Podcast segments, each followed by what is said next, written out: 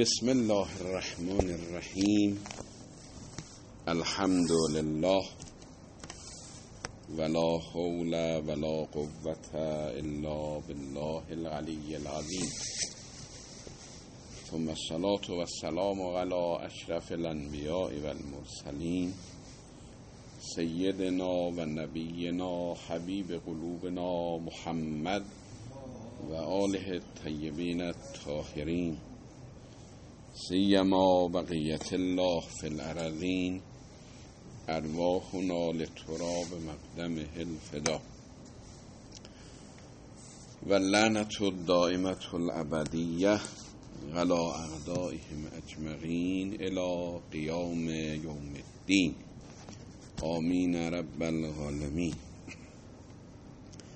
در رابطه با حجیت زن مطلق مباحث خیلی عریض و طویلی مطرح شد و روشن شد که تقریبا ادله چهارگانه که اینا داشتن خصوصا مهمترین دلیلشون انصداد باب علم و علمی بود کافی در اثبات مدعاشون نبود.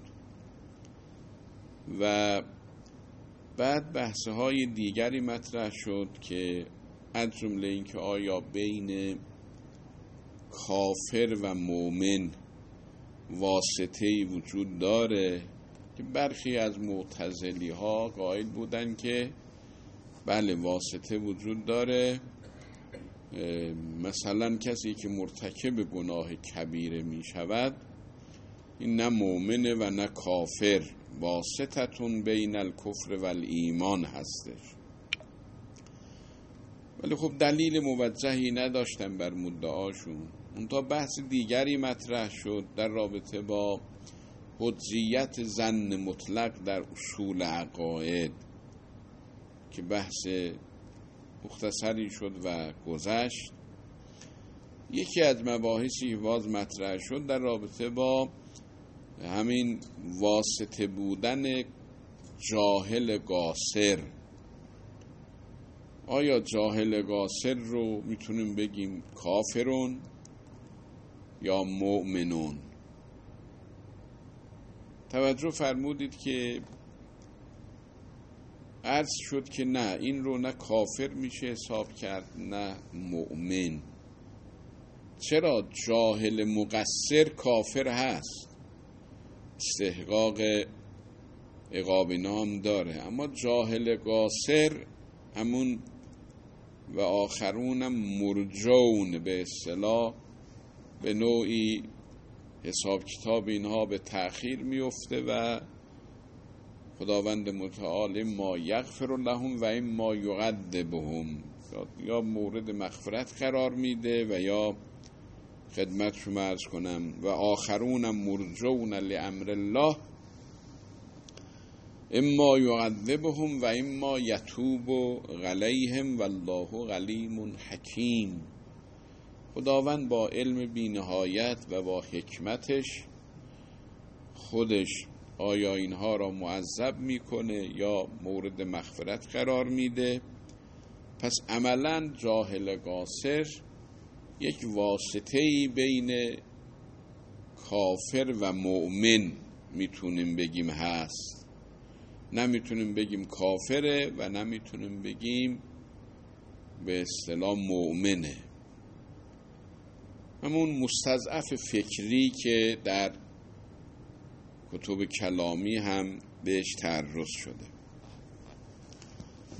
و بنابراین ما الان اینو می‌تونیم در رابطه با خیلی از فرق مختلف غیر اسلامی مثلا یهودیت، نصرانیت یا حتی اونایی که دهری مذهبند و مارکسیست هستند و میلیون ها انسان ها روی زمین الان زندگی می‌کنن که جاهل مقصر نیستن دارن زندگیشونو می‌کنن به وظایف انسانی خودشون عمل می‌کنن.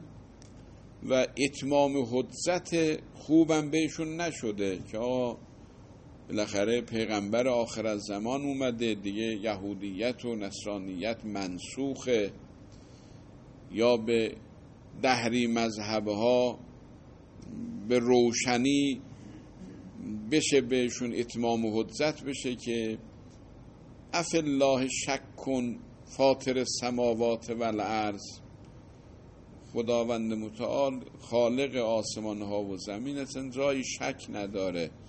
ولی در هر صورت در این غوغای به اصطلاح دنیاگرایی و دنیا پرستی علا رغم این که این همه در فضای مجازی اطلاعات رد و بدل میشه ولی باز میلیون ها انسان ها هست که بالاخره غرقن در این طوفان به اصطلاح اطلاع رسانی روشن بهشون اطلاع رسانی نشده. به اصطلاح اتمام حجت نشده. اونها را به نظر حقیل میاد که باید جاهل قاصر حساب بکنیم. نه جاهل مقصر. این است که در رابطه با جاهل قاصر مطالبی رو قبلا عرض کردیم و روشن شد که جاهل قاصر رو به نظر ما نمیشه ما کافر حساب بکنیم. مؤمنم نیست واسطتون بین الکافر و المؤمن که بحثش گذشت. یه بحث دیگری در رابطه با کاف جاهل قاصر هست. جاهل قاصر اونی که عملا به مبدع به معاد به نبوت اقرار و اعتراف نمی‌کنه. پیام اسلام به گوشش نرسیده. خودشم مقصر نیست. قاصره. مثلا یه دفعه کسی مثلا در ایران زندگی می‌کنه در عراق زندگی می‌کنه در عربستان زندگی می‌کنه کشورهای اسلامی زندگی می‌کنه که به راحتی پیام اسلام در دسترسش هست. اگر این نرسه به گوشش معلوم میشه که مقصر هست. اما یه دفعه نه هزاران و میلیون ها انسان ها هستن که در بالاخره کنار گوشه این عالم زندگی می‌کنند و هرگز پیام روشن دین و دینداری دین مداری به گوششون نمی‌رسه نرسیده. دوستان حالا فکر نکنن که آقا دیگه دنیا دهکده جهانی شده اصل تکنولوژی و اطلاعات و اینهاست و خدمت شما ارز کنم به گوش همه رسیده و می‌رسه پیام دین و دینداری. به نظر حقیر نه این مطلب مطلب درستی نیست. الان هم که با این مسئله فضای مجازی و مسئله اصل تکنولوژی و اینها غلبه با اون پیامرسان کفر و شرک و نفاقه. پیام حق خیلی روشن و مستدل به گوش میلیون ها انسان نمی‌رسه. ولیزا اونا جاهل قاصرن. حتی اونایی که به اصول دین به اصطلاح دسترسی ندارن یا حتی کسی ممکنه مثلا در فرق اسلامی مثلا یک اهل سنت مثلا خیلی از اینها در رابطه با مسئله امامت و ولایت جاهل قاصرن. به گوش همه ما نتونستیم پیام قدیر را یا پیام مختلفی که رسول اکرم صلی الله علیه و آله و سلم برای بعد از خودش مسئله را روشن کرده. این پیام به گوش خیلی از اینا نرسیده. از این جهت هم اونها هم مستضعف فکری هن. این خوب دقت بفرمایید. یعنی احساسی نمیشه قضاوت کرد و خداوند تبارک و تعالی تا اتمام حجت نشود شخص را محکوم به کفر و شرک نمی‌کنه. جاهل قاصر ولذا میلیون ها آدم به نظر حقیر در این اصر کنونی هم جاهل گاسر هستن نمی‌تونیم بگیم آقا دیگه هر کجا رادیویی هست و تلویزیونی هست و پیام رسانی هست و این چنین و آنچنان نه پیام خوب نمی‌رسه. پیام خوب نمی‌رسه. بله اگر رسیده باشه با ما نمی‌خواهیم این جاهل گاسر رو توسعه بدیم. دوست نداریم جاهل گاسر رو تکثیر بکنیم کمیتشون رو.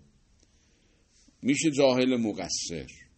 میشه جاهل مقصر اگر مثلا یک کافری یک دهری یک کمونیستی پیچ تلویزیونش رو باز می‌کنه به زبان خودش یه شخصی اصول دین و اصول مذهب رو مستدل به او به گوشش میرسونه گوش می‌کنه. خب اون میشه جاهل مقصر. ولی آیا چند درصد این طوری هست؟ درصد زیادی هستن که نه اینطوری نیستن. درست به گوششون نمی‌رسه. ولذا جاهل قاصر نه کافر و نه مؤمن. واسطتون بین الکفر و ایمان که بحثش رو قبلا گذشت ارز کرد یه بحث دیگری است در رابطه با همین جاهل و قاصر که از نظر درست قضاوت بکنیم نه کافر و نه مؤمن. در رابطه با احکام وضعیه چطور؟ آیا با این جاهل قاصر میشه دست داد؟ میشه هم غذا شد؟ چون معتقده به مبدع و معاد نیست جاهل قاصر هم هست. میشه اگر زن هست باش ازدواج کرد مرد هست, مرد هست یک خانم مسلمان باش ازدواج بکنه؟ اگر نه همین اومد یک گوسفندی را ذبح کرد. آیا میت هست این مذبوح و زبیهه اون؟ نمیشه خورد یا نه؟ نجس نیست میشه خورد. خودش نجس هست یا طاهر؟ اینجاست که در این رابطه یعنی احکام وضعیه. بحث قبلی عمدتا در احکام تکلیفیه بود. در رابطه با احکام وضعیه تهارت و نجاستش به اصطلاح مسئله زبیهش آیا میته است یا میته نیست اینها از این جهت یعنی در رابطه با احکام وضعیه جاهل قاصر تهارت و نجاست و زبیهش و نکاح و ازدواجش اناسن و ذکورن باید احکام وضعیه روایاتش رو ببینیم. اگر روایاتی که در این رابطه هست روایات این چنین بفرمایند که زبیهه کافر میت است کافر نجس هست با کافر ازدواج جایز نیست اگر موضوع این باشه این کافر نیست.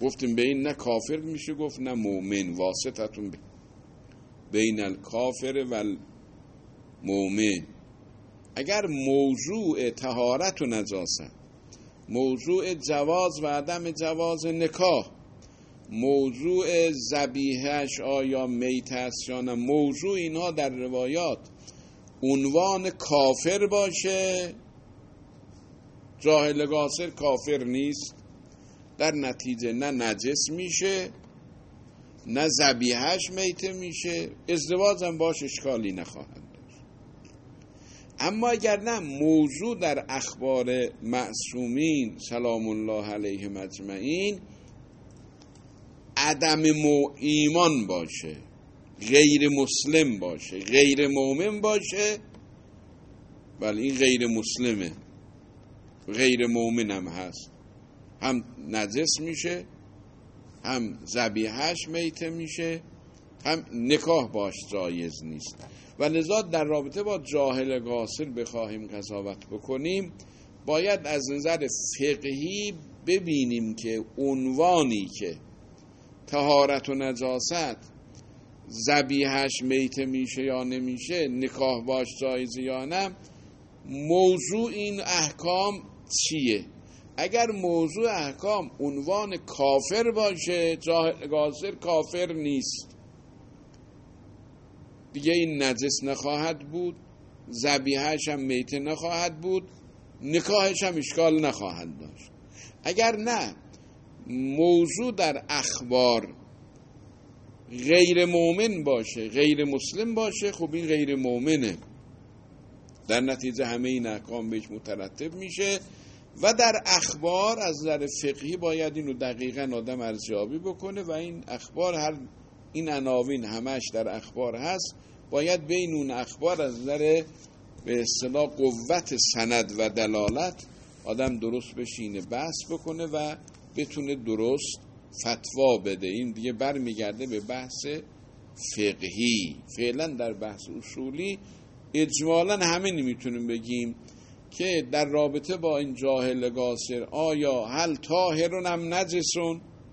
زبیحته میتتون املا النکاح معه جایزون املا باید ببینیم که آیا این عناوین احکام وضعیه تهارت و نجاست و مسئله زبیه و مسئله نکاح و جواز و عدم جواز نکاح روی عنوان کافر اگر مترتب شده باشه نه به این آدم کافر صدق نمی‌کنه. و الا صدق خواهد کرد کرد کردم. بحث مصطفاشو باید در فقه بررسی کرد. بفرمایید.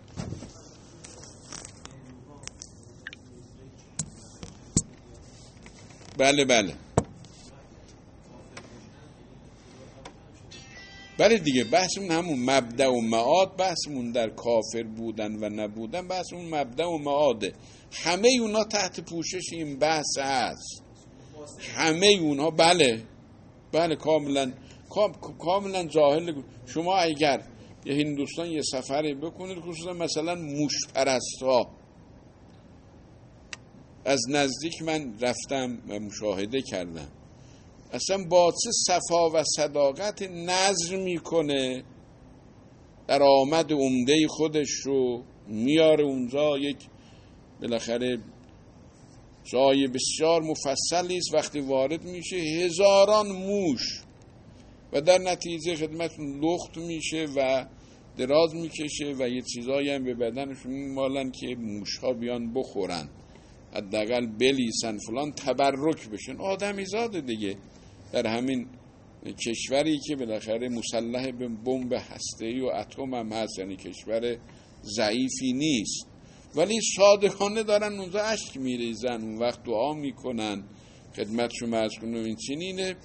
حالا اون موش پرسته حالا بت پرستش حالا با بعضی از چیزهایی که بعضی از اعضای تناسلی بدن انسان رو میپرستند. اینا دیگه حسابش جداست. ارز کردم جاهل قاصر یک چیز وسیعی هست. به این سادگی نمیشه. همه را باید چوب راند و بگیم که کافر هست و نجس هست و زبیهش حرامه. نه باید ببینیم که چه اندازه پیام حق به اونها رسیده و اتمام حجت بهشون شده یا نشده. یه بحث دیگری باز در رابطه با جاهل قاصر هست. مسئله اقاب و استحقاق اقاب ایشون هست. خب قبلا ارز کردیم اقاب مستحقش کسی است که متمکن باشه از ایمان آوردن به اصول دین. ولی کسی که متمکن نباشه استحقاق اقاب در کار نیست. عقلا و نقلا کسی که متمکن نباشه اقاب کردن او محکومه. چون اتمام حجت بهش نشده. مرحوم آقای آخوند رضوان الله تعالی در حاشیه کفایه استحقاق اقاب جاهل قاصر رو میپذیره. ولی نه این نه از نظر عقلی و نه از نظر نقلی قابل قبول نیست. استحقاق اقاب مال متمکنه. بعضی آمدن گفتن که اقاب اساسا لازمه عمله. عمل گناه که از انسان صادر میشه انسان مرتکب گناه میشه این گناه کردن لازمش استحقاق عقابه. نه این حرف حرف غلطیه. استحقاق عقاب مال عملی است که از متمکن سر بزنه. شخصی که متمکنه توانایی تجزیه و تحلیل عقلی داره و نمی‌کنه. مقصره. اون بله استحقاق عقاب داره. جاهل قاصد چنین نیست. خب این بحثم تمام شد. یه مطلب دیگری در رابطه با زن مطلق بحث زن مطلق را انشالله امروز تمام بکنیم که وارد اصول عملیه بشیم. نوعا زن مطلق را دوستان بحث نمی کنن در بحث های خارج. ولی خب اجمالا دیدم این چیز مطالب مفیدی داره که خوب تعرض کنیم. یکی از مباحثی که در رابطه با زن مطلق یعنی زن غیر معتبر مطرحه آیا زن غیر معتبر می‌تونه جابر باشه؟ جبران کننده مثلا ضعف سند باشه.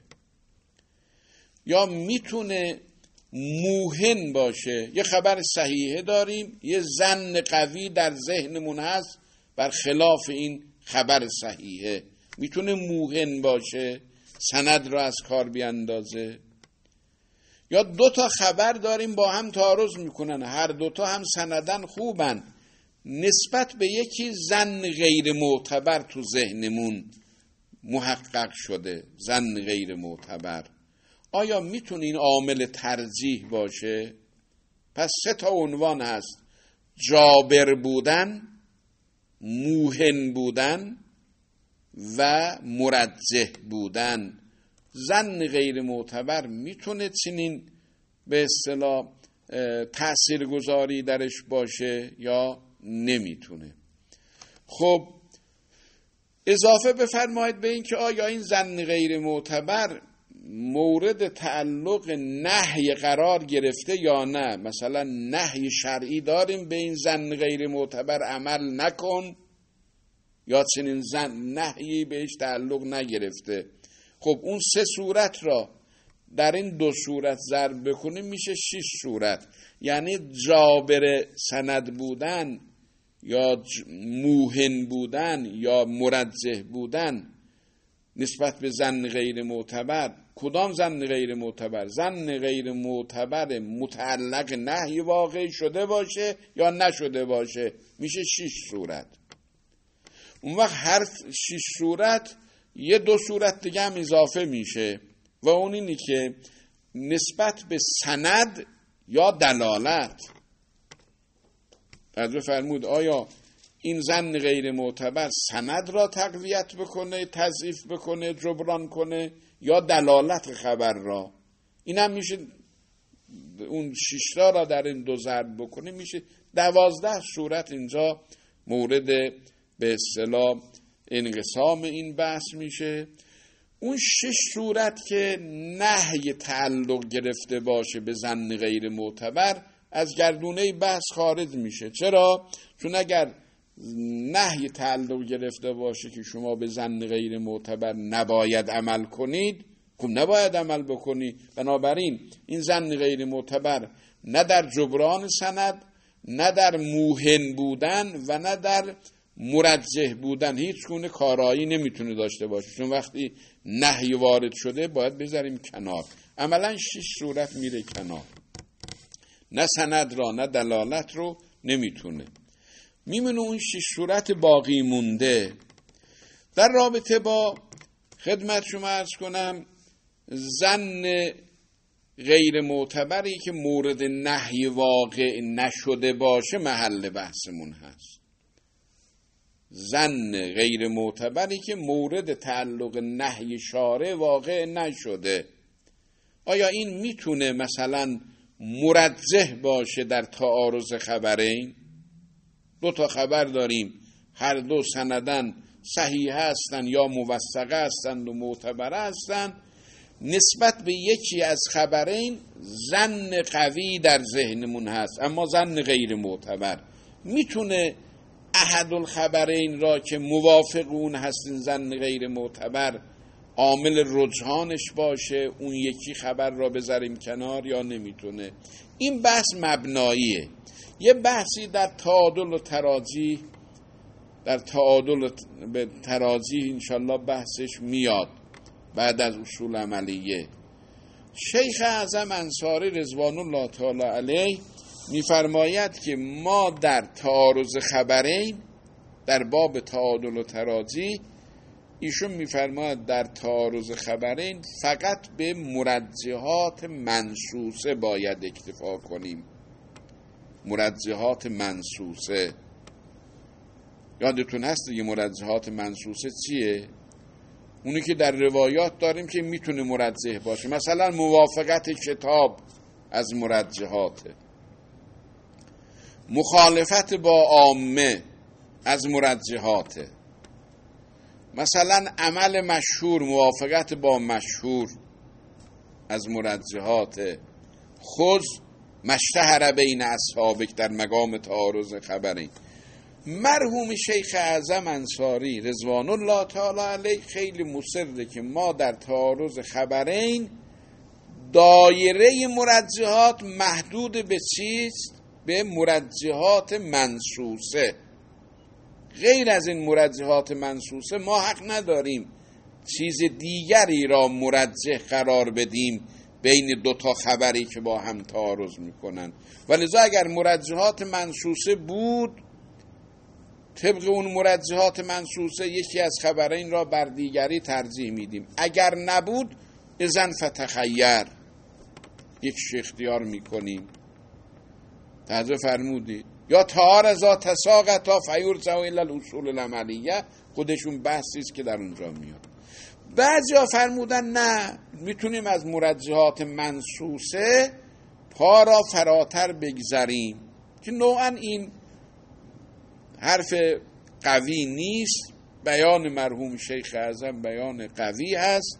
و لذا اگر ما به مرجحات منصوصه طبق اون مبنا که از کردم اصل بحثش در تعادل و تراجیح میاد. اونجا اگر مبنای شیخ اعظم را پذیرفتیم مرجحات منصوصه را باید فقط بهش اکتفا بکنیم طبیعتا دیگه زن غیر معتبر هیچ ارزشی نخواهد داشت. بحث دیگر زن آیا جابر سند هست یا نه؟ زن غیر معتبر. مثلا شهرت بنابراین اینکه ما شهرت را حجت ندانیم. خبری داریم که ضعیف هست. مثلا یک فرض کنید خبری داریم از امام رضا علیه السلام پنج واسطه درش هست. مثلا نفر سوم موثق نیست ضعیفه. در نتیجه ضعف سند داره این خبر.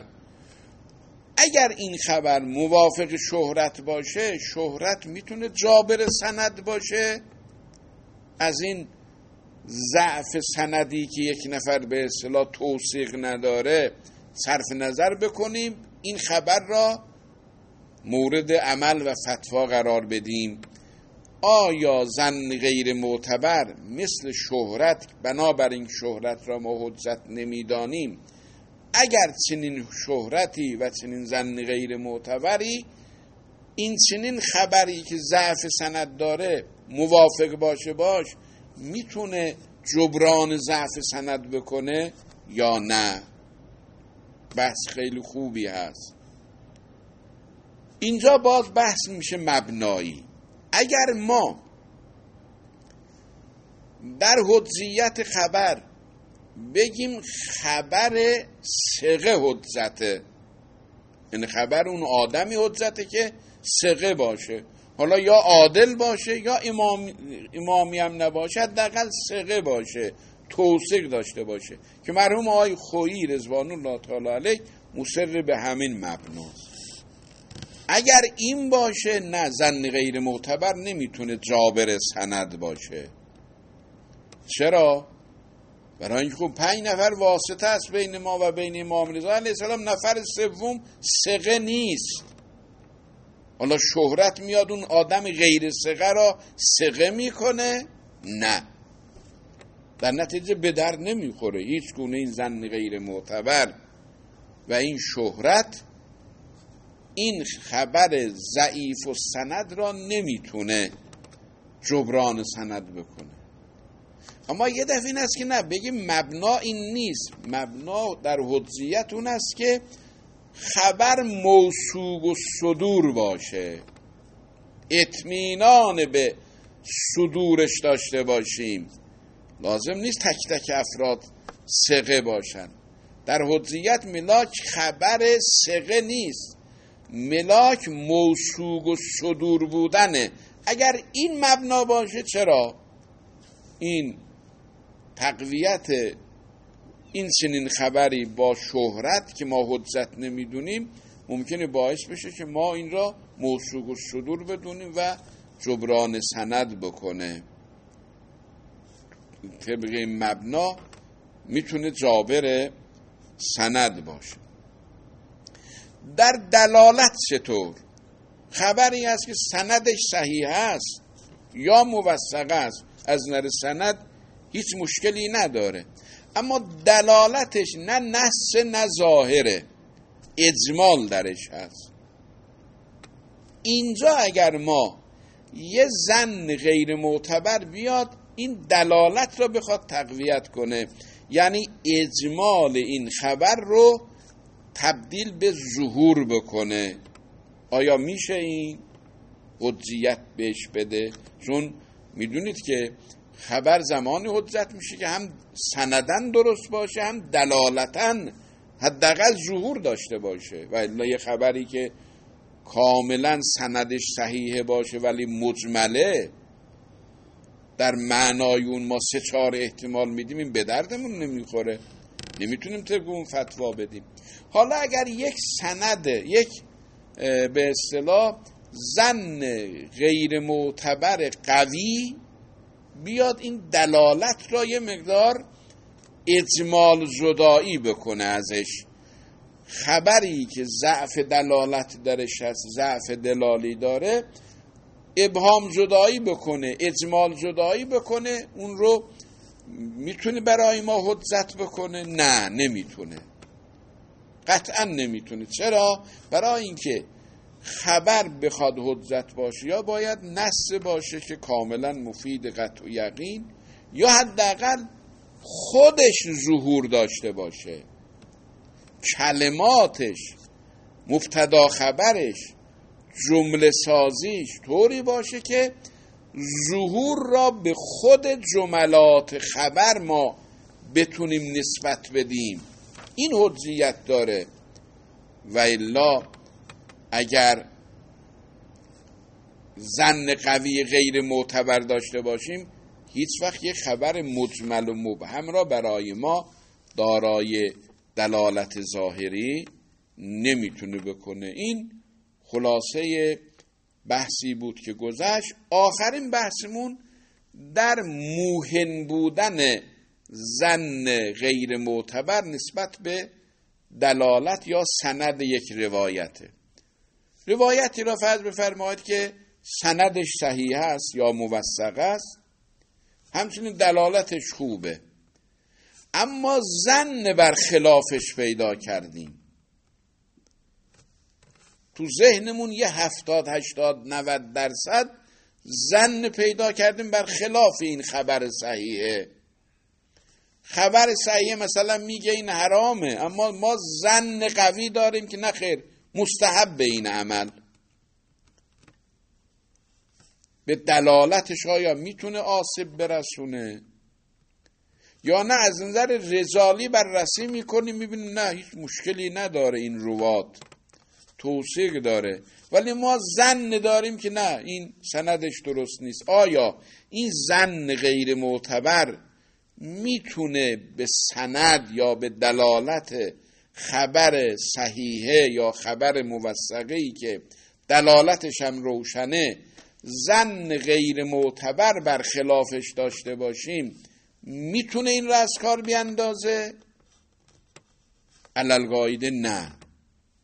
چرا؟ برای اینکه وقتی خبری صحیح هست و دلالتش هم روشنه این حجته. ام از این که شما زن برخلافش داشته باشید یا زن برخلافش نداشته باشید. این همون اختلاف مشهوری است که بین مرحوم های خویی و اکثر متأخرین وجود داره. نوع متأخرین میفرمایند که اگر چنانچه خبر صحیح هم باشه موثق هم باشه دلالتش هم روشن باشه اگر خلاف شهرت باشه خلاف شهرت فتوای اینا باشه عملا مشهور ازش اعراض کرده باشه کل مزداد کل مزداد اعراض اعراض مشهور و خلاف مشهور باشه ازداد از ضعف از حجیت ساقط میشه. ولی مرحوم آقای خوی میفرماید نه. ما اصلا این حرف قبول نداریم.